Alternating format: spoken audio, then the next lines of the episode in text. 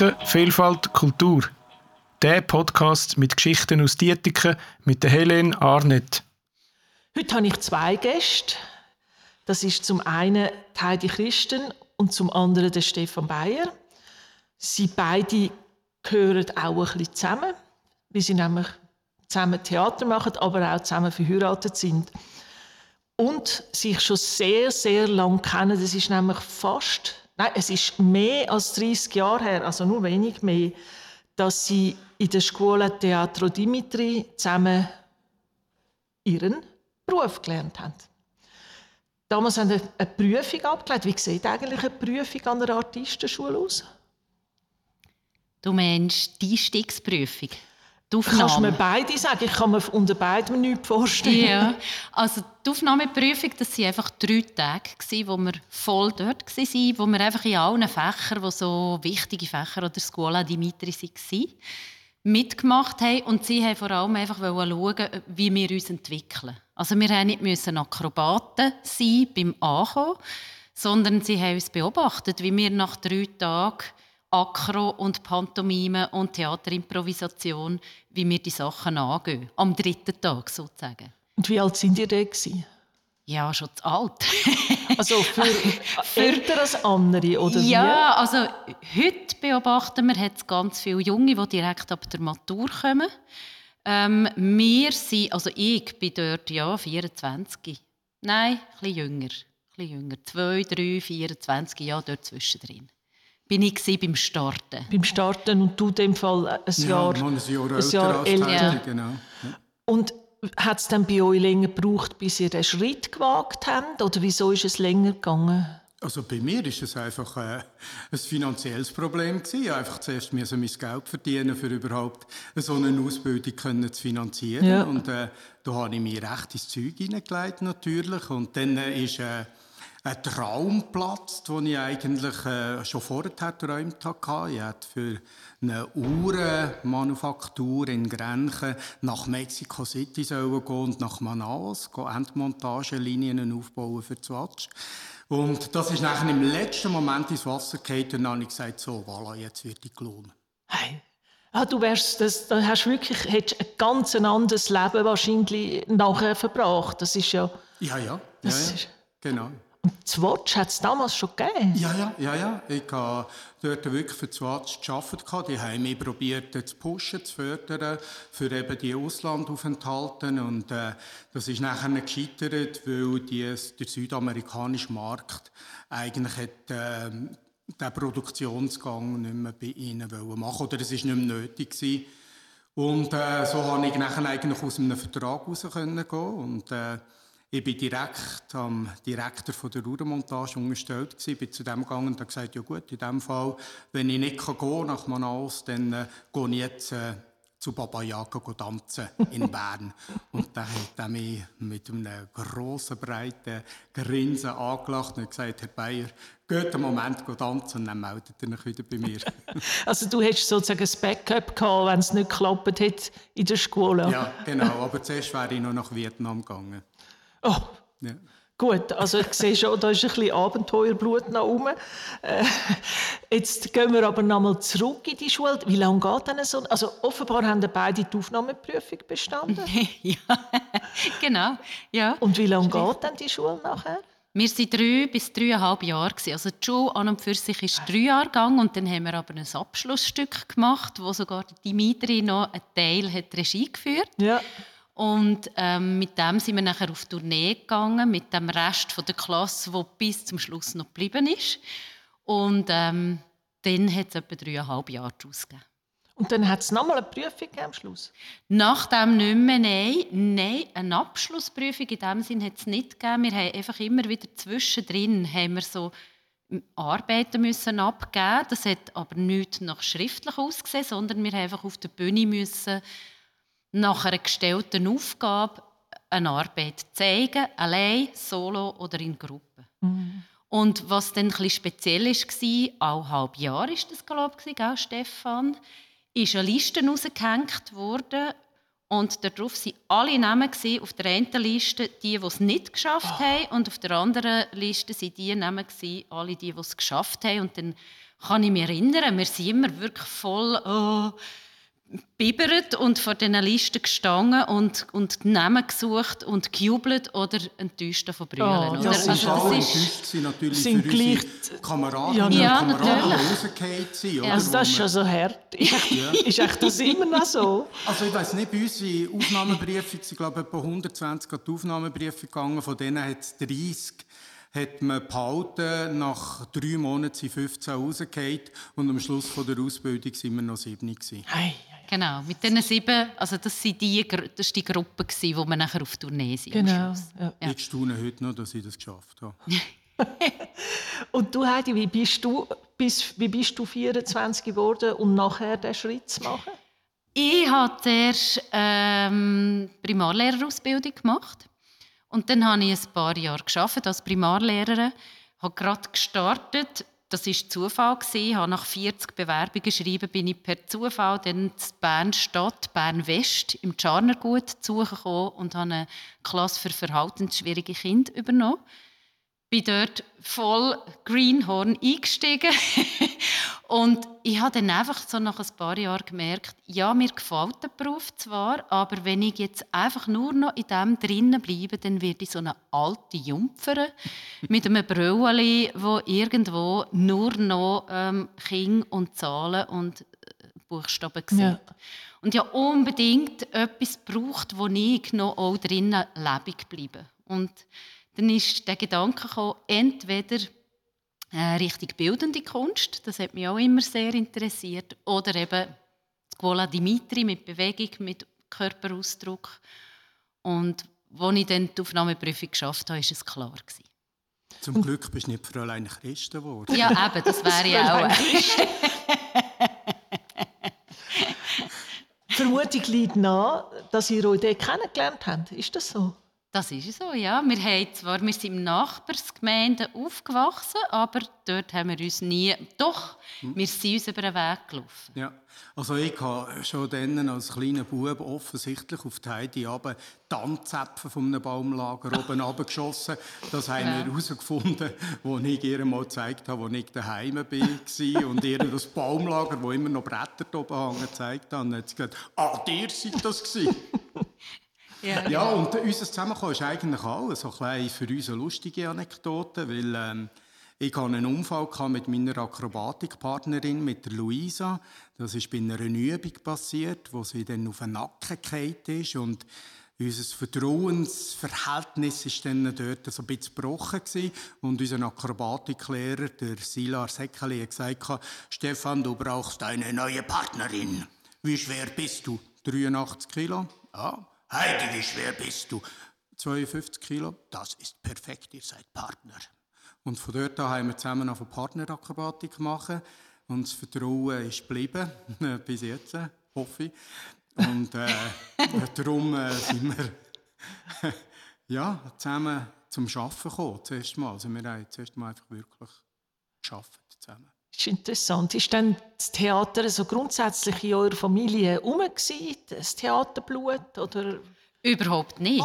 Mal, Also, Mama, ja gut, bei unseren Grossmüttern schon, aber bei mir, Halt, halt, in mir, Grossmütter, fangen wir bei den Grossmüttern fangen wir mal an. dort an. Gut, es gibt ein Foto, es existiert tatsächlich ein Bild, äh, wie hat der Verein geheißen? Der Cäcilienverein. Grenchen, dort Genau. sind äh, irgendwie 30 Männer drauf und Ja. zwei Frauen. Genau, und die zwei Frauen links und rechts haben das Bild eingerahmt mit diesen Männern und das ist die eine die Großmutter von Stefan und die andere ist die Großmutter von mir. Also insofern tatsächlich, von dem habe ich aber dann noch gar nichts gewusst. Und der Cäcilienverein hat dort ein Theaterstück geprobt Mhm. und das war Dursli und Babeli. Ja. Und unsere zwei Großmütter, Genau. Olgi und Aline, sind dort federführend auf der Seite, die Männer flankiert. Ja. Ja, richtig. Also ich habe eben von dem, von dem Theaterleben von meiner Großmutter gar nichts gewusst. Ich bin dann aus mir aus auf das gekommen, als ich das meinen Eltern habe präsentiert habe. Sie gefunden, ja, wie bitte?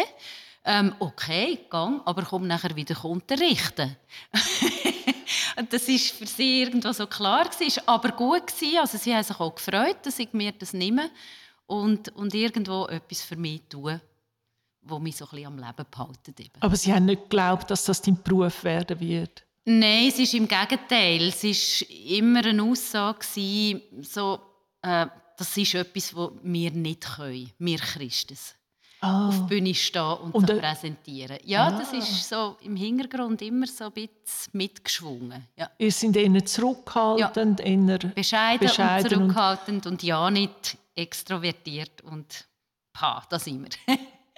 ja. ja, da wäre die bildende Kunst hat wahrscheinlich dann besser in das Bild hineinpasst, oder?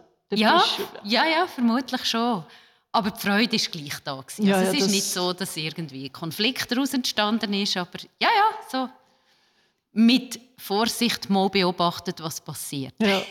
ja, aber die bildende Kunst ist ja auch ein grosser Teil von deinem Leben. Also, wenn ja, ich ja. sehe, wie du alle unsere Plakate gestaltet hast und nicht nur das. Und Stimmt, du kannst echt beides ausleben. Ja. ja. Und ich kenne die Bilder, die du gemalt hast, die bei uns auch zum Teil hängen, präsent sind. Ja.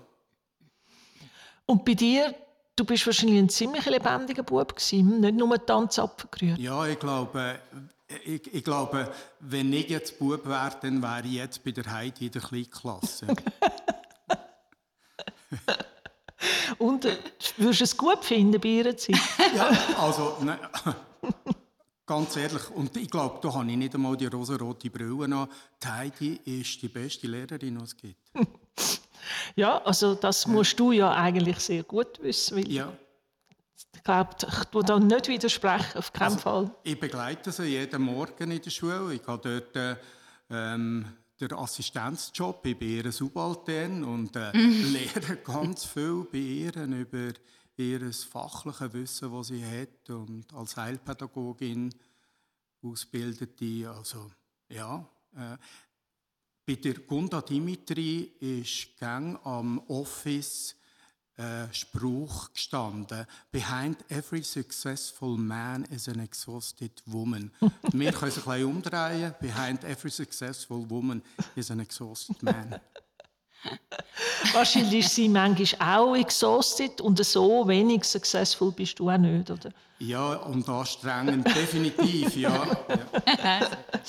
Wir kommen noch zum deinem zweiten Beruf, den du hast. Ich habe noch ein Stichwort, das mich sehr anspricht. Das heißt flexibel.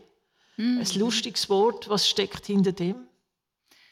Nach der Dimitri Show haben wir zuerst natürlich Theater machen. Völlig klar. Wir haben dann äh, eine Ausschreibung gesehen von einer Theatergruppe von Zürich, wo äh, nur noch jemand übrig geblieben ist aus einem Viererteam. Wir haben uns dort beide beworben, sie vorsprechen und sie dort beide miteinander suchen Und das ist eben die Truppe gewesen. Wir haben uns nachher den Namen Flexibel gegeben. Wir haben dort mit, vor allem mit Körperausdruck, mit Akrobatik, Pantomime, Tanz geschafft. Flexibel hat es unter anderem geheissen, ja eben, weil wir flexibel uns auf der Bühne bewegt haben, und zwar mit ähm, das Stück heisst Klitomanie. Wir haben mit vier Overalls geschafft. Jeder hat einen Overall gehabt, zwei mit der Häkli-Seite vom Klettmaterial und zwei mit oh. der Flauschseite vom Klettmaterial. Und da hat es natürlich ganz lässige, spannende Bewegungen und Sprünge und auch Verkleidungsgeschichten gegeben, die wir da mit Musik begleitet auf der ganzen Welt eigentlich haben können zeigen können. Also, Wir haben Mummenschanz getrieben. Eben, ich wollte es gerade ja, genau. sagen, das ist ja wirklich eigentlich eine Mummenschanz-Idee, wo man auch gleiche Sachen machen können, oder? Richtig, ja. Also es ist ganz äh, interessant. Und auf der ganzen Welt, was heißt das? Also wirklich auf der ganzen Welt? Ja, also Sind für uns mehr oder weniger, ja. Also für uns ist wirklich gerade Post abgegangen nach der Ausbildung. Das war total abenteuerlich. Wir haben mit diesem Stück können in Deutschland über 100 Vorstellungen spielen, haben einen Kleinkunstpreis dort gewonnen, und zwar mit dem Publikumspreis, der war uns ja noch wichtiger als der Jurypreis natürlich, aber wir haben beide abgesahnet dort. Und dann haben wir nach Japan können gehen, an die Expo 92 in Sevilla, im Schweizer Pavillon, mhm. Kleinkunst zeigen mit einer tollen ähm, Sevillaner-Truppe zusammen, mit äh, Fest, wo in der Garderobe weitergegangen ist mit denen, die haben dort weiter tanzt und gemusikt und äh, äh, ist wirklich ein tolles mhm. Erlebnis gewesen. Und auf der, Balen auf der Balenke haben wir nachher mit äh, mit dem Christian Mattis zusammen noch äh, am 1. August die große Performance dürfen spielen, zusammen mit ganz vielen Alphörner aus der Schweiz haben wir eine Choreografie gemacht mit riesen Fahnen. Ja, das ist mit dem Adolf Ogi. Ja. der war dort auch noch präsent, gewesen, ja, oder? Genau. Ja, ja, ja, genau. Und in Sevilla haben wir praktisch ein Heimspiel gehabt, weil der Pavillon ist ja auch von einem Dietiker gewesen, oder? Das ja. ist doch der Treuer von Bruno Weber gewesen. Genau. Ja, das ist richtig. Ja, ja, ja, ja genau. Haben ihr dann dort schon in Dietiker gewohnt? Ja. Das haben wir schon, Genau. ja. Genau, wir ja, eigentlich nach. Urdorf wollen, weil Urdorf so ein schöner Name ist. und nachher hat sie uns aber hier auf Dietiken verschlagen und wir haben gesagt, da bleiben wir nicht lang. Nein, das war klar, gewesen, das ist wahr. Ja. Ja. Äh, das ist warum? Also vom Ankommen her, vom Urban oder Städtisch oder Miefigen, was ist es gewesen? Also für mich, ich war wirklich so ein, ein Landmädchen. gewesen. Wirklich, also viel von außen und immer mit Garten und das war so ein mein Leben, gewesen, auch im Tessin natürlich. Und ich weiß noch, ich vergesse nie mehr, wo wir das erste Mal, ich glaube, das war sogar, wo wir sich vorsprechen auf Zürich, oder wo wir gezügelt haben, wir sind hier durch die Stadt Zürich durchgefahren und dann sind Drogenabhängige über die Straße gelaufen, dort Richtung Platz Spitz. Das Und das Zeit ist mir total eingefahren. Ich habe das wirklich so vor mir lebig damals noch nie gesehen. Oder? Das ist für mich wie zwar vielleicht in der Zeitung und vielleicht in den Nachrichten, aber nicht zwei Meter vor mir. Und mir ist das total eingefahren. Und ich habe gefunden, nein, also im Kanton Zürich, da so in der Stadt, lieber nicht. Das ist mir gerade wirklich so ein bisschen Ja. hm, ein Also es war eher ein gewesen. städtischer gewesen, als Ja. jetzt Dietiker selber. Ah ja, durchaus. Ja, ja. Ihr seid ja, ja, einfach eher aufs Land. Sind ihr dann gerade wohin gezogen? Gerade da in die Genossenschaft? Nein, wir waren an der Bleichtstrasse daheim zuerst, ja, in Ja. einer kleinen äh, Zweizimmerwohnung. Ja, genau. Und wir müssen vielleicht sagen, nachher sind ihr in die Genossenschaft, wie heißt sie? Schönheim. Schönheim, Ja. da oben in, in dieser, wie heißt die? Idylle. Idylle, ja, es ist wirklich schön da oben. Also dort sogar ein Metzger hat es noch vis Ja, Und die Aufnahme findet statt in einem Kindergarten, Genau. wo aber, und da rechts von mir hat es ein Alphorn und rundum hat es die Plakate, die vorher angesprochen worden sind, wo die Heidi über Jahre zähmt unterdessen. Ja, das Jedes Jahr eigentlich äh, malen. Die Genossenschaft wird umgebaut. Darum ist es auch so, es wirkt im Moment ein, ein bisschen, sagen wir mal, ja, erneuerungsbedürftig. Nicht heimelig, oder? Ja, genau. genau, genau. Aber rundum sieht man lauter Theateria-Plakate und Theateria ist ein wichtiges Thema bei euch. Ihr habt 1998 die Theateria gegründet. Jawohl. Das Zweite hm? Mit dem Roberto Brioschi. mit dem. Roberto zusammen, genau. Genau. Was ist der Hintergrund? Was ist eure Vorstellung damals? Ich meine, es hat ja immerhin schon ein Kellertheater gegeben. Wieso hat es dann noch eine Theateria gebraucht? Also primär haben wir einen Raum gesucht zum Proben. Und dann ist der Heinz Landolt Ah. hat dort, glaube ich, Er gerade hat Pro-Fotografie gemacht. Ja. Ja, und er hat dort, ist er pensioniert worden, ich an. Er hat auf AV sein Atelier aufgegeben. Und ich weiß nicht mehr, über welchen Draht. Sie ist dann Marion Landolt auf uns zugekommen, auf jeden Fall, und hat uns gesagt, da gibt es einen Raum, wo wir allenfalls uns könnten wohlfühlen wo wir könnten übernehmen und wir sind dann das mit dem Metzger Hildebrand und nehmen auch mit dem Heinz Landolt, kann mich nicht mehr genau erinnern, sind wir das anschauen und wir haben uns dort wirklich dann sehr schnell wohlgefühlt drinnen. Und haben dort davon proben. Dann war das schöne Schaufenster, das grosse. Und das waren dann die ersten Anlässe, wo wir der Stefan, der Roberto und ich gemacht haben, auch mit der Irene noch, die noch mitgeholfen hat, immer mit dem ja, Ausstatten von der Theateria, vom, vom Bühnenbild. Ähm, haben wir dort erste Geschichten erzählt, vor allem für Kinder und Familien. Ja. Und die Theateria war aber total vollgestopft. Gewesen. Also mit 40, 45 Kindern und Erwachsenen, die auf Stühlen und Küsse gehockt sind. Und wir haben eben das Schaufenstergeschichten genannt, weil wir im Schaufenster gehockt Mhm. oder bewegt, uns bewegt haben und dazu die Geschichten erzählt Ja. haben. Also ich glaube, ganz wichtig ist für mich zu verstehen, dass äh, der Verein Theater Dietiken und das Kellertheater, das war ein Veranstaltungsort gewesen. und Theateria ist ein Produzent von Theater. Da, wir sind ganz in einer anderen Sparte. Wir produzieren Theater, ich glaube. Und zum Theater produzieren braucht man Raum. Und diesen Raum haben wir uns äh, geschaffen. Und den haben wir uns geschaffen, weil unsere äh, Probemöglichkeiten im HH in Zürich Ende gegangen sind. Wir haben dort die Hartturmhallen abgerissen und haben davon bauen. Und wir haben dort mit Flexibel probiert in einem Theaterkollektiv. Und das ist zu Ende gegangen. Und wenn etwas zu Ende geht, muss man etwas Neues anpacken. Genau. Und ihr habt zuerst Fürkind, viel Fürkind gemacht. Ich mag mich auch an die Adventsgeschichten erinnern. Äh, sehr schöne Erinnerungen daran. Und mit der Zeit haben wir auch angefangen, mit Kind Theater zu machen. Ja, in den Köpfen war das schon von Anfang an, gewesen, mindestens bei mir. Ich komme ja aus dem Lehrerberuf und, und die Arbeit mit den Kindern hat mir auch im Zusammenhang mit Theater immer gefallen. Wir haben viel Schulprojekte gemacht, zusammen am Anfang immer.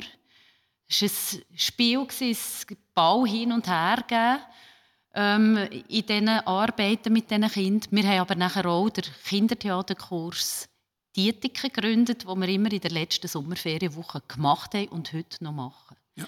Genau. Jetzt ist gerade die neue Ausschreibung rausgegangen. Ah, die ersten Anmeldungen von den Sind Kindern schon sind reingekommen. reingekommen. Genau. Und äh, wir sind äh, unterdessen Theater-Grosseltern geworden. Also die Kinder, die jetzt kommen, könnten eigentlich Kinder von unseren ersten Kindern sein. Aber gegeben hat es noch nicht, dass es wirklich Kind von euren ersten Kind kommen. Nein, so direkt nicht. Nicht aber, direkt, so aber vom Alter her wäre das Vom möglich. Alter her, ja. Genau. Und meistens hat es ja dann die Aufführung gegeben am Theatertag nach der Sommerferien. Genau. Und das ist äh, sehr, ist einfach super gewesen, oder? Wir können eine Woche proben und nachher haben die Kinder können das auch gerade zeigen.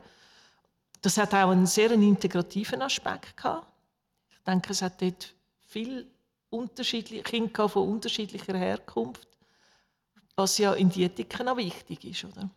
Ja, also in den Zuschauern auf jeden Fall.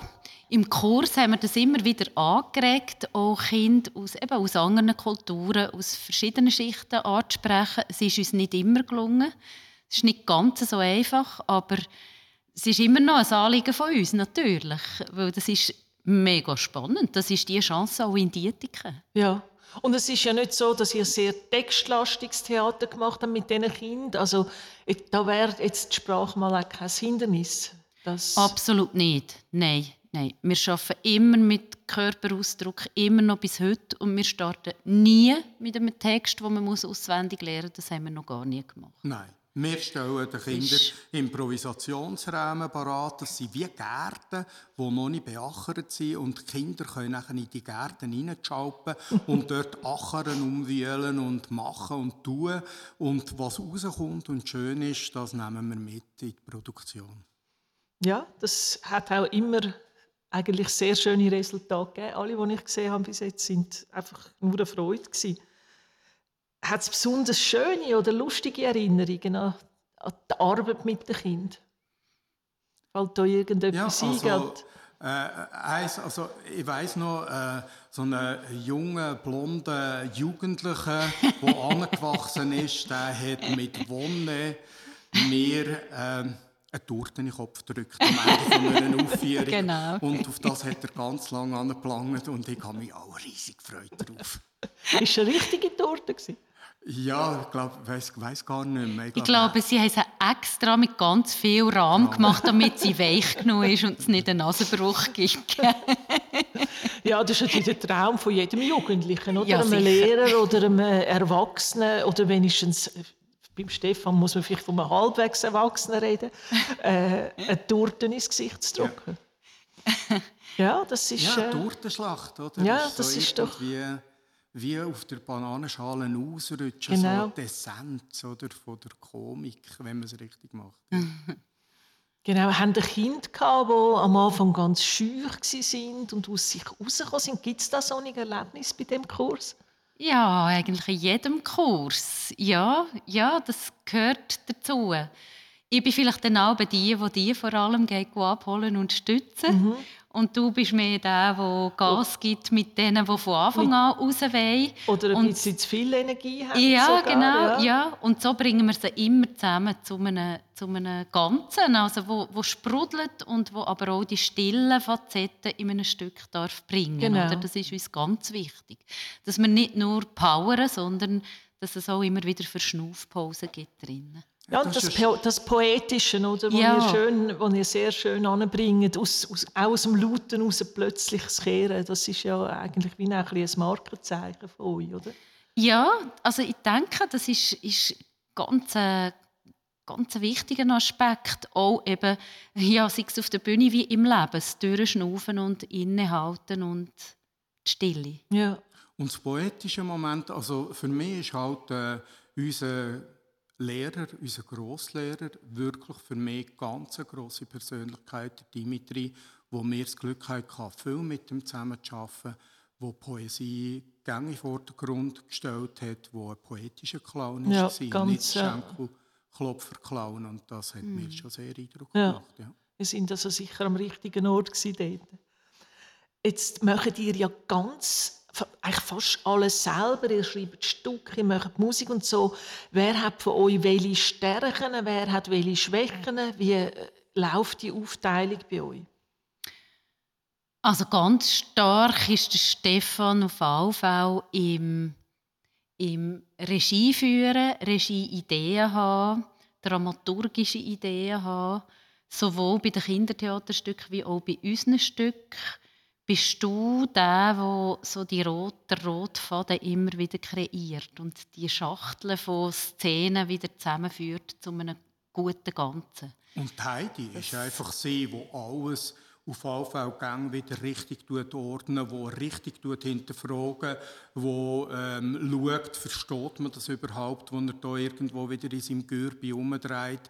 Äh, wie kann man irgendwo die Hirnwindungen unter dieser Schalendecke irgendwie wieder auf, transparent machen. Und nachher ist es wirklich äh, einfach ein kreatives Hin und Her. Ja. Und, äh, äh, also es gibt äh, wirklich auch Arbeitsprozesse, die laufen relativ harmonisch ab, dann erschrecken wir fast ein bisschen. Und es hat also auch schon Prozesse gegeben, wo wir durch den Wald gelaufen sind und lang dermaßen mit Argument bestritten haben, dass die Leute, die uns vorbeigelaufen sind, gedacht haben, ähm, sie sind jetzt gerade am Scheiden. Ja, aber das sind wahrscheinlich in kreativen Prozessen ist das sehr wichtig, weil wenn er immer nur die gleiche Richtung geht, das wird ein Einbahn. Vermutlich, ja. wir kennen es nur so. Also es hat wirklich Flügenfetzen. Nicht gerade, dass wir mit blauen Mösen rauskommen. Aber wir sind wirklich am Feiten und am Nein, jetzt da und Nein, jetzt dort und ausprobieren. Und ja, das gehört dazu. Und es setzt sich auch mal der eine oder die andere durch. Es ist nicht immer das, also das ist dann am Schluss wirklich eine gemeinsame Sache, die dahinter, stehen Ja, durchaus. Ja, ja, ja. ja, ja. Also, wenn nur dann sind wir fertig, ja. wenn wir äh, ja. das miteinander ausgetragen haben und äh, irgendwie etwas auf die Bühne bringen mit den bescheidenen Mitteln, die wir zur Verfügung haben, wo wir uns getrauen, das einem Publikum zu zeigen. Ich meine, es ist ja nicht selbstverständlich, dass irgendjemand schauen will, was wir für Ideen haben. Also, Hat es auch schon mal gegeben, dass ihr ein Projekt einfach in die Schublade da haben, weil ihr euch nicht haben können einigen auf dem Weg? Da jetzt unter uns, so glaube ich nicht. Wir haben aber auch schon Produktionen in Anführungszeichen gemacht, wo wir eigentlich lieber gar nicht mehr daran denken. also das ist so ganz noch innerhalb von der Dimitri-Schule wo wo wir einmal auf dem Splügen oben haben, eine Unterhaltung müssen machen, also dürfen machen, können machen eigentlich und wo wir ähm, mit einfach nicht mit guten Ideen, mit wenigen Ideen dort waren und unsere Grund und Boden geschämt haben eigentlich und Ja. wieder gegangen sind mit einem schlechten Gefühl. Mhm. Also das hat es dort auch gegeben. Und das Publikum hat das auch gemerkt. Ja. Ganz sicher, ja, ja. Das war fast nicht anders möglich gewesen. Also ich, glaube einfach, ja, hat, wenn man, wenn man am Arbeiten ist, gibt es Niederlagen, es gibt Unentschieden und es gibt Siege. Äh, und ähm, ja, die wirklich ganz grossen Erfolge, also auch Kurt Beck, unser Interpretationslehrer, übrigens ganz grosser Schauspieler, hat sämtliche Dürrematt-Premieren mitgespielt. gehabt. Der Tagesanzeiger hat bei seinem Abschied gesagt, er sei das Salz in der Suppe am Schauspielhaus in Zürich. Er hat gesagt, die wirklich guten Vorstellungen, die ich gespielt habe, kann ich an meinen beiden Händen abzählen. Hey. Ja. Einfach dann, wo es wirklich davon funktioniert, wo man merkt, man kann sich wirklich in die Figur hineinleben. Das finde ich auch schön am Theater im Gegensatz zum Film. Oder? Man steigt wirklich in die Rollen ein und zieht das über anderthalb Stunden oder wie lange es auch immer dauert, durch. Und äh, das ist äh, eine ganz andere Arbeit als auf dem Filmset. Und das ist auch die Faszination Ja. von dem analogen Theaterschaffen. Und ja, das ist genau analog noch. Ja. Jetzt habt ihr am Anfang habt ihr ja auch von der Ausbildung her viel mit Artistik geschafft. Man wird auch älter als Artist. Ich nehme an, das geht nicht mehr so alles. Also die gleichen Tricks, wie ihr am Anfang zusammen gemacht habt, sind wahrscheinlich nicht mehr alle möglich. Wie kompensiert man so etwas? Ich weiss gerade, warum als Heidi nämlich lacht. Sie hat Sicher. ein Bild vor Kopf, oder nicht? ah nein, nicht, nicht wegen dem gelacht, aber das das stimmt, das Bild- ist ein Bild, das ich natürlich habe. Ja. Was für ein, was für ein Bild. Ja, wenn ich auch beim Stefan zuschaue, wenn wir Sport haben in der Schule und er noch seine Idee hat, ich sehe seinem Blick an, was sein Körper will machen Dass aber er der Körper macht nicht mehr genau mitmachen. das. Und dann landet er irgendwo in einem Ecken am Boden oder so. Ja. Also Ja. das ist nicht Nein. kongruent, was sie denken und was sie bewegt. Nein, aber das stimmt. Wir haben im Verlauf von diesen vielen Jahren natürlich ja, viel davon verändern. Wir haben irgendwann mal gemerkt, nachdem wir uns geschworen haben, mit 70 machen wir noch ein Zweimann hoch. mal schauen, ob wir das dann noch schaffen mit 70. Ähm, haben wir uns verlagern in Richtung Musik. Musik war immer eigentlich schon ein Wunsch, ein Teil. Ich habe früher äh, Klavier gespielt habe auch mal so ein mit einer Konsi-Ausbildung am Klavier, habe mich dann aber nicht dafür entschieden. Und ähm, wir sind einfach wieder so ein zurückgekommen auf Musik. Heisst, der Stefan mit der Gitarre vor allem und ich mit der Handorgel, aber auch immer wieder mit rhythmischen Teilen, mit Singen. Das tut ein bisschen Bewegung kompensieren und begleiten. Bewegung wette ich nie ganz aufhören. Ja. Aber es sieht natürlich nicht mehr so aus wie damals. es ist klar. Es ist vielleicht nicht mehr so dynamisch einfach Ja. und nicht mehr Ja. so weitläufig. Genau, es nimmt eine ganz andere Form an. Aber alte Menschen dürfen sich ja auch noch bewegen und es kann auch eine Ausdrucksform geben.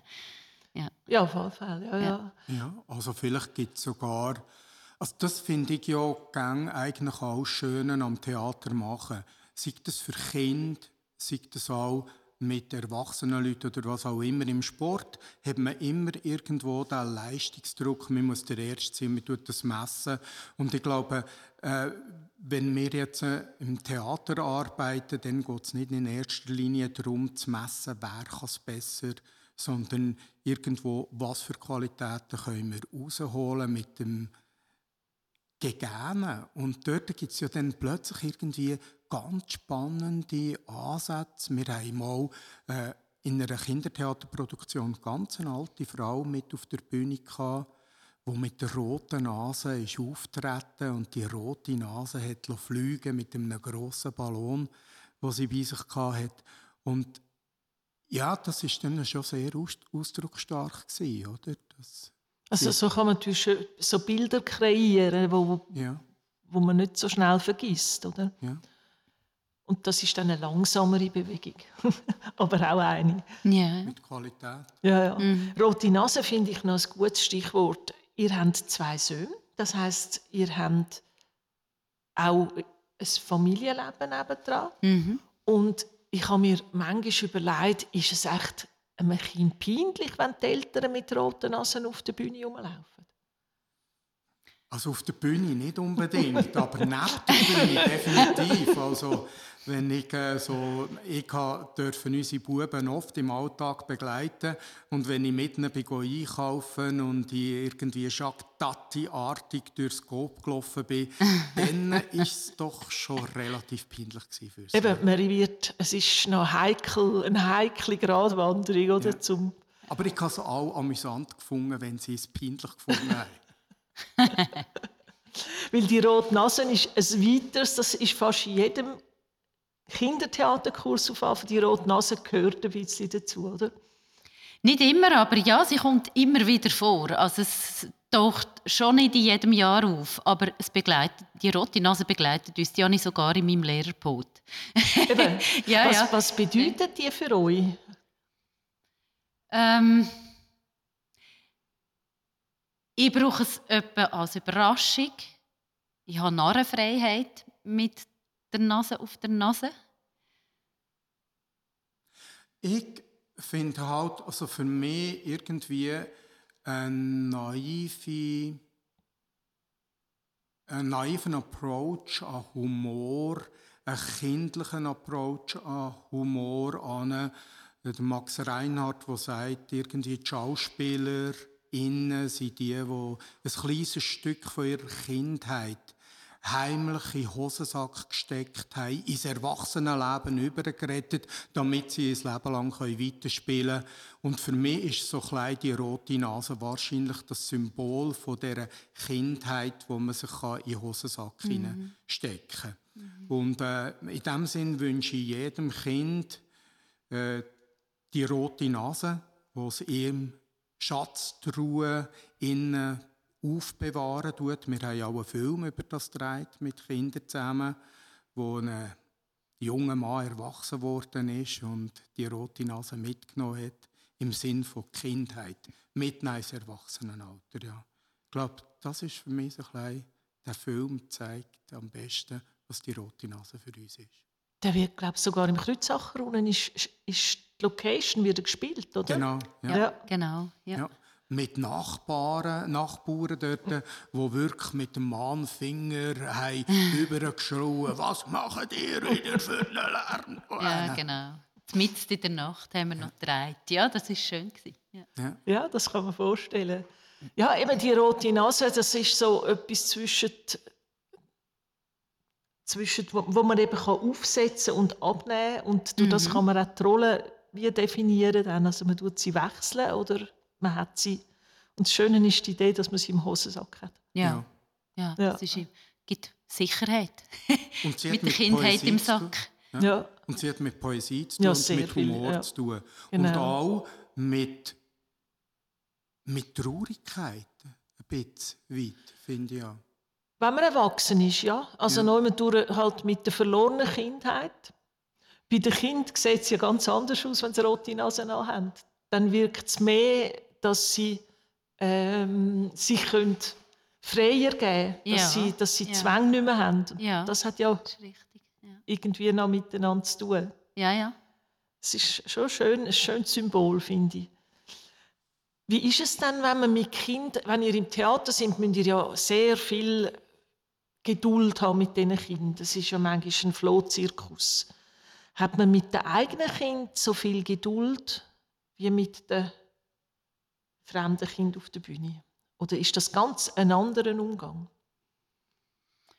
Es ist sicher ein anderer Umgang. Auf jeden Fall. Die eigenen Kinder sind mir klar noch mal näher am Herz. Ja, sicher. Aber jetzt, was Geduld angeht, was so Themen angeht, eigentlich ist für mich nicht ein grosser Unterschied zu spüren. Unsere Kinder waren auch schon in einem Theaterkurs dabei. Gewesen, jetzt, wenn ich es gerade wieder aufs Theater bringe. Ähm, es war eigentlich gut, gut vereinbar. Gewesen. Wir haben, wir haben also Sie haben nicht das Gefühl, dass Sie zwei verschiedene Eltern. Die einen sind die, die Nein, auf nicht. der Bühne mit Kind arbeiten und die anderen sind die daheim. Nein, glaube ich nicht. Glaube ich nicht. Nein. Also was ich noch empfunden habe mit den eigenen Kindern im Kurs, hat das Gefühl, ich war immer ein bisschen strenger mit unseren Kindern. Mhm. Ja. Aber wo das liegt, genau, das könnte ich jetzt ja, Die Erwartungen sind natürlich einfach enorm an Nee. Kind von den Eltern. Also Ja. meine sind zum Beispiel gesehen, wollen, dass sie beide shooten, der eine bei Barcelona, Ja, eben. der andere bei Madrid und ich wäre beim Champions League Final im in der VIP Lounge gesessen und habe mein Güppli getrunken. nein. nein, natürlich nein. Das ist einfach für uns ein schönes Erlebnis gewesen, dass sie mit uns auch äh, Theatererfahrung haben teilt. Ich glaube, ich mag mich an den ersten Auftritt auch vom Tonja, der ist jetzt 18, ist das so? Der ist 18. Nein, der wird 19, sogar. 19. Ja. Der ist Genau. als Kleiner irgendwie mit einem Pelz oder so bei dir auf dem, auf dem Rücken gesessen. Oder mögt ihr euch erinnern? Also, Als er das erste Mal dabei war im Theaterkurs. Ich weiss jetzt gerade nicht mehr, was er zuerst hatte. Ich habe einfach ein Bild vor mir, wo der Arian dann als kleiner Pfudi ist, das erste Mal dabei war, im weißen Unterleibli und so drei Viertel Jeans. Und mit einem Aufschrei hat müssen über die Bühne laufen, hat irgendeinen Satz müssen rufen. Und er kommt dort wirklich mit, mit einer sonnigen, glutroten, einfach mit, mit so einer Freude ist er über die Bühne gespeidet und es ist wirklich ein wunderschönes Bild, immer noch für mich. Wir haben das irgendwo auf einem schlechten Video drauf und das schaue ich immer noch gerne an, ja. Ja, das sind so schöne Bilder, das kann man gerade vorstellen, wie es, weil er dann so ganz sich war. oder? Ja, ja, genau. Ja, und gewartet hat auf den Auftritt und dann dürfen. Ja. Jetzt ist es so, dass ihr nicht ganz haben können oder nicht ganz könnt vom Theater leben. Das heißt, irgendwann habt ihr gewusst, ihr müsst noch ein bisschen anders arbeiten. Wie hat sich das damals herausgegeben? Also es war, als ihr eine Familie bekommen habt, wo ihr einfach ein bisschen weniger spontan haben können leben Also wir haben einfach die Wählung gehabt, zu sagen, gehen wir voll ins Theater rein und irgendwo die Pro Projektdokumentationen schreiben und die Eingaben machen und überall nach Geld fragen. Oder tun wir die Zeit, wo wir für das würden investieren, einfach in ein Bier zu investieren, wo ja. wir auch gerne machen, weil so Dokumente herstellen und dem Geld nachsäckeln ist wirklich nicht mein Ding. Aber dann noch etwas arbeiten, das für uns äh, Hand und Fuß hat, ist äh, einfach die bessere Lösung gewesen. Und dann haben wir gesagt, okay, wir tun so das Geld verdienen, statt die Zeit irgendwo in sinnlose Arbeit investieren. Ah, das ist so, der Entscheid ist so gefallen. ja. Ja, und, Und- auch wichtig ist uns, gewesen, dass wir nicht einfach dem Staat zur Last fallen, wenn wir mal gerade nicht einen Theaterauftritt haben, sondern dass wir unser Leben einfach immer selber können verdienen Ja. Unabhängigkeit. Ja. Ja. Ja. Und Äh, irgendwie für mich ist eigentlich als Theaterschaffende die Unabhängigkeit essentiell. Oder? Also, wir haben nie irgendwie etwas müssen machen weil es, weil es gefordert worden ist. Wir haben in dem Sinn wirklich an unseren Ideen dürfen arbeiten. Ja. Und dann hast du eigentlich auf deine ursprüngliche Ausbildung zurückgegriffen und hast wieder auf Schule gegeben. Ja, das ist richtig. Das ist, hat sich auch immer sehr gut ergänzt. Das Theater hat weitergelebt in der Schule und die Schule ein bisschen manchmal weiter im Theater mit Ideen. Ich habe nachher auch noch ähm, einen Traum können verwirklichen, den ich auch immer noch hatte. Das ist die Heilpädagogik. Ich konnte noch an der Hochschule für Heilpädagogik den Master machen und wirklich jetzt voll eintauchen in, in die äh, Unterrichtswelt, wo ich Jugendliche und Kinder und auch Familien kann unterstützen kann, die vielleicht gerade ein bisschen schwierige Phase erleben in der Schule. Ja. Ja. Und das machst du jetzt im Schulhaus Steinmürli. Steinmürli? Ja, ich Dort bin hast so du ein- eine Kleinklasse. Ja, genau. Ich bin ein Urgestein im Steinmürli tatsächlich. Seit vielen, vielen Jahren bin ich dort, aber immer wieder in einer anderen Funktion, mit Unterbrüchen, wo wir Kinder bekommen haben. Ähm, Im Moment, ja, habe ich Kleinklasse. Seit etwa sieben Jahren leite ich die Der Stefan unterstützt mich drin als Assistent und gerade jetzt sind wir dran, dass die Kleinklasse umzubauen, weiterzuentwickeln zu einem Familienklassenzimmer. Hey, wie funktioniert denn das? Oder wie soll es funktionieren? Das ist eine spannende Geschichte. Also wir sind uns alle eigentlich einig, die rund um die Kleinklasse arbeiten, dass die Eltern, die Familie ganz fest mit dazugehört zu dem Prozess, den das Kind macht in der Schule. Und darum, äh, wenn wir einfach noch näher an die Familie herkommen, die Familie noch mehr mit in die Schule reinnehmen, in Unterricht, aber auch in Treffen, die wir neben der Schule machen, wo mehrere Familien zusammenkommen und auch einander erzählen, wie sie gewisse Geschichten ähm, ähm, handeln daheim, oder? Also wenn es Konflikt gibt zu Themen, wie machen wir es, wie machen es die anderen, dass man auch ein bisschen abschauen kann, einander beraten gegenseitig. Und ja, für mich ist immer noch immer ganz wichtig, wenn ich ein Kind vor mir habe, die Spezialisten, die Experten und Expertinnen zu diesem Kind sind immer noch die Eltern. Sie kennen es immer noch am besten. Und das Wissen von den Eltern mitnehmen in die Schule, das ist einfach uns ein ganz grosses Anliegen. Aber haben dann die Eltern Zeit, um sich so einzugehen in der Schule? Das ist ein ganz grosses Thema. Da sind wir dran zu entwickeln, wie wir das machen wollen. Wir werden sicher den Eltern am Anfang freistellen, wenn sie kommen, aber wir möchten sie regelmässig begrüßen in der Schule. Ja. Und die Schuldietiker gibt dir die Möglichkeit, das aus oder euch die Möglichkeit, das auszuprobieren? Ja, ja, wir können jetzt tatsächlich mit unserer Kleinklasse die Entwicklung machen. Wir werden uns auch weiterbilden, der Stefan und ich, im Dachverband für äh, Multifamilienarbeit, Multifamilientherapie. Wir sind keine Therapeuten, wir machen Multifamilienarbeit, mhm. haben aber dann auch noch eine Psychotherapeutin mit im Team, die auch noch mit anpackt, heranschaut und mitarbeitet. Spannend. Ja. Und in dieser Zeit hast du dich auch ein bisschen zu einem, darf man das sagen, Hausmann entwickelt? Ja, also ich denke, das ist meine wichtigste Ausbildung. Also Familienvater, Familienmann. Ähm, ich glaube, mein Hauptjob war ähm, vor allem unsere Buben ins Erwachsenensein über zu begleiten. Und das ist, glaube ich, meine wichtigste Ausbildung, die ich in meinem Leben gemacht habe. Und äh, ich muss es hier wirklich einfach noch anbringen. Oder? Das ist die Ausbildung, die so viele Frauen auf so hohem Niveau absolviert haben, wo in meinen Augen in unserer Gesellschaft zu wenig angeschaut wird und auch äh, wertgeschätzt wird. Äh, das ist so ein Papierli, wo irgendwo kein Diplom drüber steht, wo nachher eine Unterschrift von einem wichtigen Mann steht oder so, äh, sondern wo man einfach so macht und wo dermaßen viel Wert hat und wo ich ganz, ganz vielen Männern würde wünschen, dass sie das gleiche in welchem Beruf, was sie arbeiten, müssten mitnehmen, wo ihnen wird wirklich die Hilfe geben, mit der nötigen Empathie irgendwo auch ihren Beruf außerhalb zu machen. Mhm. Also, das hat auch Gewissen im Osten gut. Denkst du, hast, hast es du eher schwieriger oder einfacher gehabt in dieser Rolle, weil du sozusagen ein bisschen zum Rahmen ausgefallen bist? Äh, nein, ich glaube, es ist einfach für mich genau gleich schwer gewesen, wie das wahrscheinlich für ganz viele Frauen ist.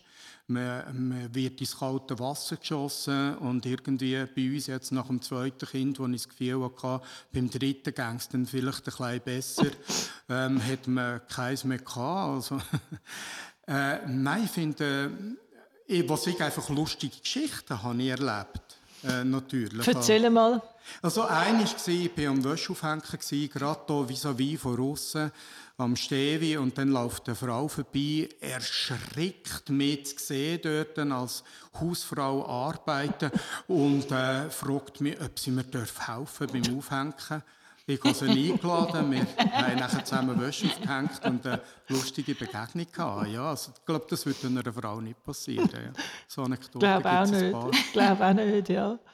Aber hast nie, ich mag mich erinnern, dass zum Beispiel mein Mann, der mal mit dem Baby rumgelaufen ist, dass dem ständig passiert ist, dass eine alte Frau gesagt hat, er trage das Kind falsch.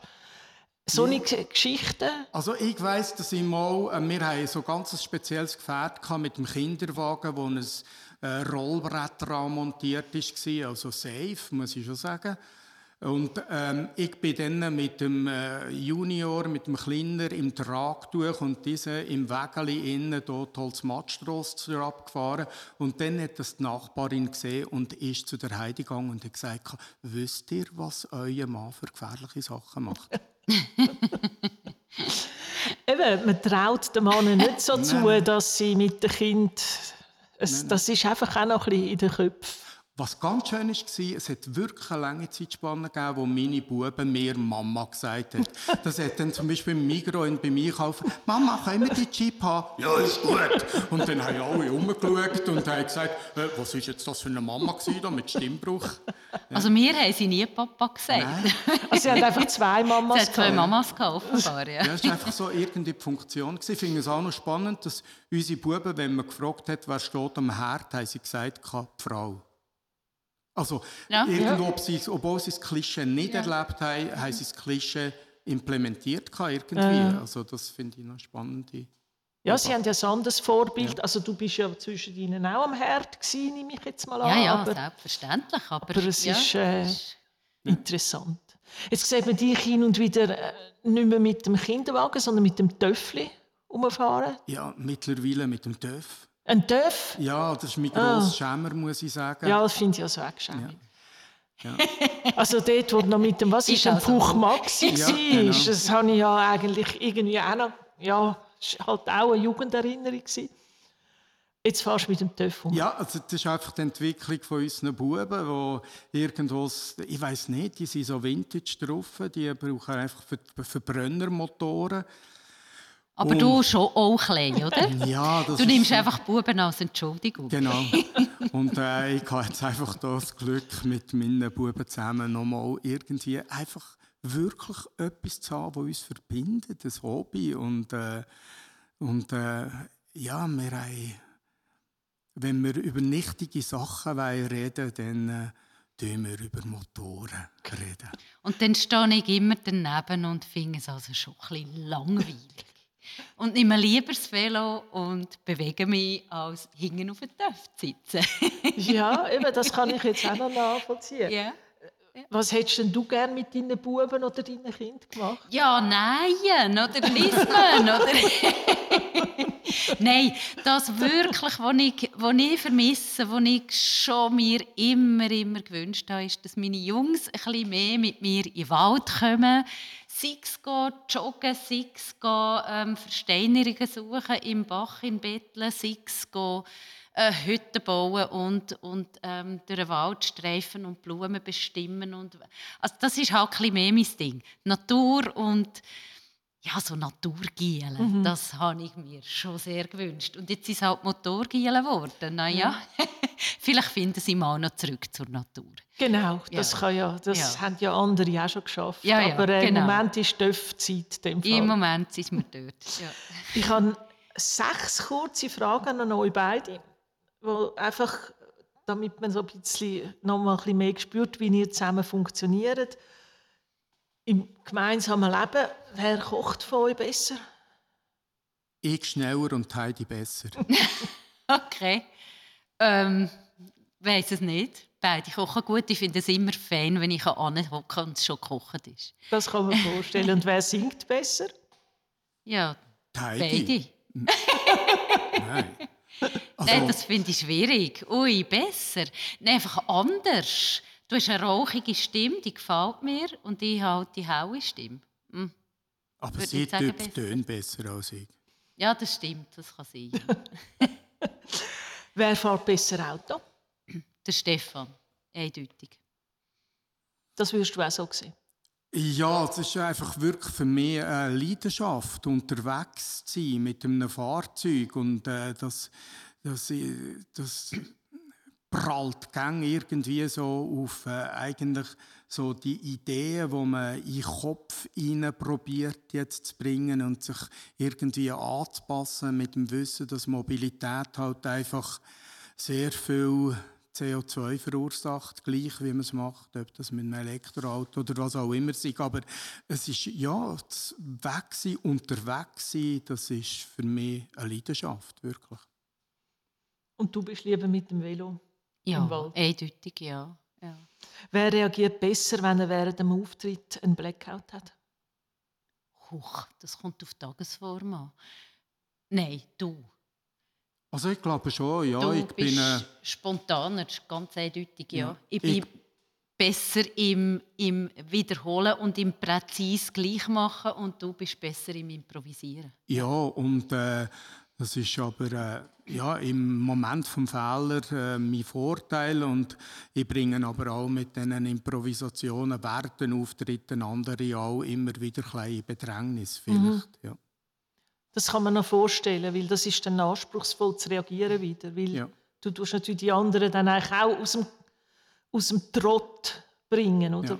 Also, ich meine, sie ist eine grandiose Improvisatorin äh, mit der Ausbildung, mit dem Lauf von diesen Jahren, wo wir jetzt am Theater machen sind. Und was ich glaube, ist, was uns auszeichnet, ist, dass wir wirklich extrem gut aufeinander eingespielt sind und aufeinander ist sehr ja. gut können reagieren Ja. Wer hat dann mehr Sonic Blackouts? Ich.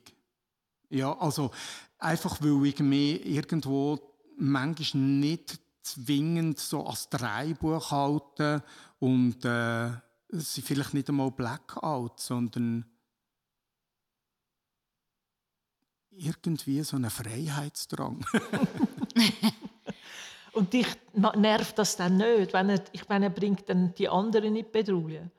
Nein, das nervt mich nicht. Ich schwitze im Moment. Und nachher aber, wenn das Stück durch ist, dann... Ja, nein, dann haben wir uns einfach gut gerettet, meistens. Und das war gut. Gewesen. Und manchmal entstehen Ideen, wo wir sonst nicht drauf gekommen wären. Also, das ist okay. Das Also- gehört dazu. Das finde ich noch spannend, oder? Aus diesen Situationen heraus entstehen oft irgendwie zum Beispiel auch Textfetzen, äh, Fetzen, Ja, die wir nachher äh, richtig. implementieren in Stückchen, Ja. wo man haben gemerkt hat, Wie es hey, funktioniert das hat. ist gut gewesen. Ja? Ja, genau. Ja, Ja, ja, ja, wo das Publikum genau. vielleicht reagiert hat, wo wir gar nicht daran Ja. gedacht haben voraus. Ja. Also ich merke auch als Publikum, dass man im Moment ist es einem ja sehr unangenehm, wenn auf der Bühne jemand einen Blackout hat, wenn man das merkt. Das ist im Publikum ja, auch das kann man vorstellen, ja klar. Aber wenn ja. es funktioniert nachher, hat man Mitfreude. Und Ja, ja. das ist dann wie, weil man hat etwas erlebt, wo etwas, das ist dann wirklich sehr analog, oder? Also das ist dann Ja. ganz klar Theater und nicht Film. Da, da Genau. spürt man es dann richtig. Ja. Ich denke, von dem her ist, ist das auch Ist sehr authentisch ja, dann, genau. oder? Ja. Wer hat mehr Lampenfieber von euch? Huch, also ich habe schon manchmal gedacht, wieso tue ich mir das an, bevor ich rausgegangen bin auf die Bühne. Ich glaube, ich habe mehr. Eindeutig. Sicher. Ja. Mhm. Also ich, ich kenne einfach das Gefühl, es geht jetzt mittlerweile ein bisschen besser, aber ich nehme Gitarre in die Hand im Proberaum und das läuft tiptop und ich sitze vor das Publikum an mit der Gitarre und die Finger zittern. Also ja, das Lampenfieber können ich also schon auch gut. Ja. Aber es braucht es wahrscheinlich bis zu einem gewissen Grad, damit man die Konzentration hinbringt. Ich denke so, es gehört voll dazu. Also ich rechne nicht damit, dass ich je ohne Lampenfieber kann auftreten kann, sondern der Umgang damit Also die zu lernen Routine- ist gut. Die Oder? Routine ist, wie man damit umgeht, Ja, nicht, dass man es genau. verliert. Ja. Richtig, Also, ja. Ich habe mal eine Vorstellung gesehen von der Columbaioni und äh, dort hatte ich wirklich den Eindruck, gehabt, also die Jungs haben jetzt absolut null Lampenfieber mehr. Und wenn sie abgegangen sind, dann äh, ist irgendwie, sie sind aus der Rolle ausgestiegen, bevor sie wirklich nicht mehr sichtbar waren und dort bin ich wirklich enttäuscht zu dem Theater ausgegangen, weil ich einfach das Gefühl hatte, jetzt haben sie mir irgendetwas abgespult mit ihrem grossen Namen im Rücken, wo es nicht der Wert war, zu schauen. Und dann äh, habe ich lieber irgendwie jemanden, der ja, vielleicht auch ganz junge Schauspielerinnen, Schauspieler, Artisten, die irgendwo mit dem Herzblut auf die Bühne gehen und dann dafür vielleicht einen Fehler machen, hm, später nicht mehr wird passieren ja, oder immer mag passieren, aber sie können damit umgehen. Es Ja. Ja, ja. Wer hat sich schwerer damit, da sich in Dietiken heimisch zu fühlen? Hm. Schwerer. Vielleicht bei so gewesen. Ja, ich würde auch ändern Wahrscheinlich, sagen, ja. ja. Also ich kann einfach im, für mich ist halt der grosse Raum Zürich wirklich ganz ein spannender äh, Lebensraum. Also ich sage meinen Buben auch gerne wieder, hey, das ist sicher eine der schönsten Städte mit dem See, mit der Nähe zu den Bergen, mit, äh, mit, äh, mit der Kultur, die in Zürich stattfindet. Tut, äh, und ja. diesen vielen Motoren. Ja. Und die hat, das ist vielleicht das, was dir ein bisschen zu viel hat, oder? Ja, also ich genieße jetzt zum Beispiel die Waldausstellung, oder? Ja, im Moment, ist im Moment läuft. im Honert läuft eine Ausstellung, genau. mit, äh, wo so eben Künstler sich mit dem Wald auseinandersetzen. Das wäre dann eher... Ja, ja, und, und eben das Kultur lebt in Dietiken, solche Sachen, das finde ich mittlerweile wirklich ganz schön. Und natürlich die Menschen in Dietiken, mhm. klar, die sind mir ans Herz gewachsen mittlerweile. Ich bin heute da daheim, ganz ja. klar. Ja. Das ist, glaube ich, ein wunderschönes Schlusswort. ich hoffe, dass auch die Pläne jetzt mit dem Familie mit dieser Familienklasse, dass das euch gelingt, ja. wie euch das mit der Theaterie auch gelungen ist. Ja. Wie ihr, glaube viele Träume haben können wahrmachen hm. Hier in Dietiken. Ich wünsche viel Glück dabei. Danke vielmals. Merci vielmals.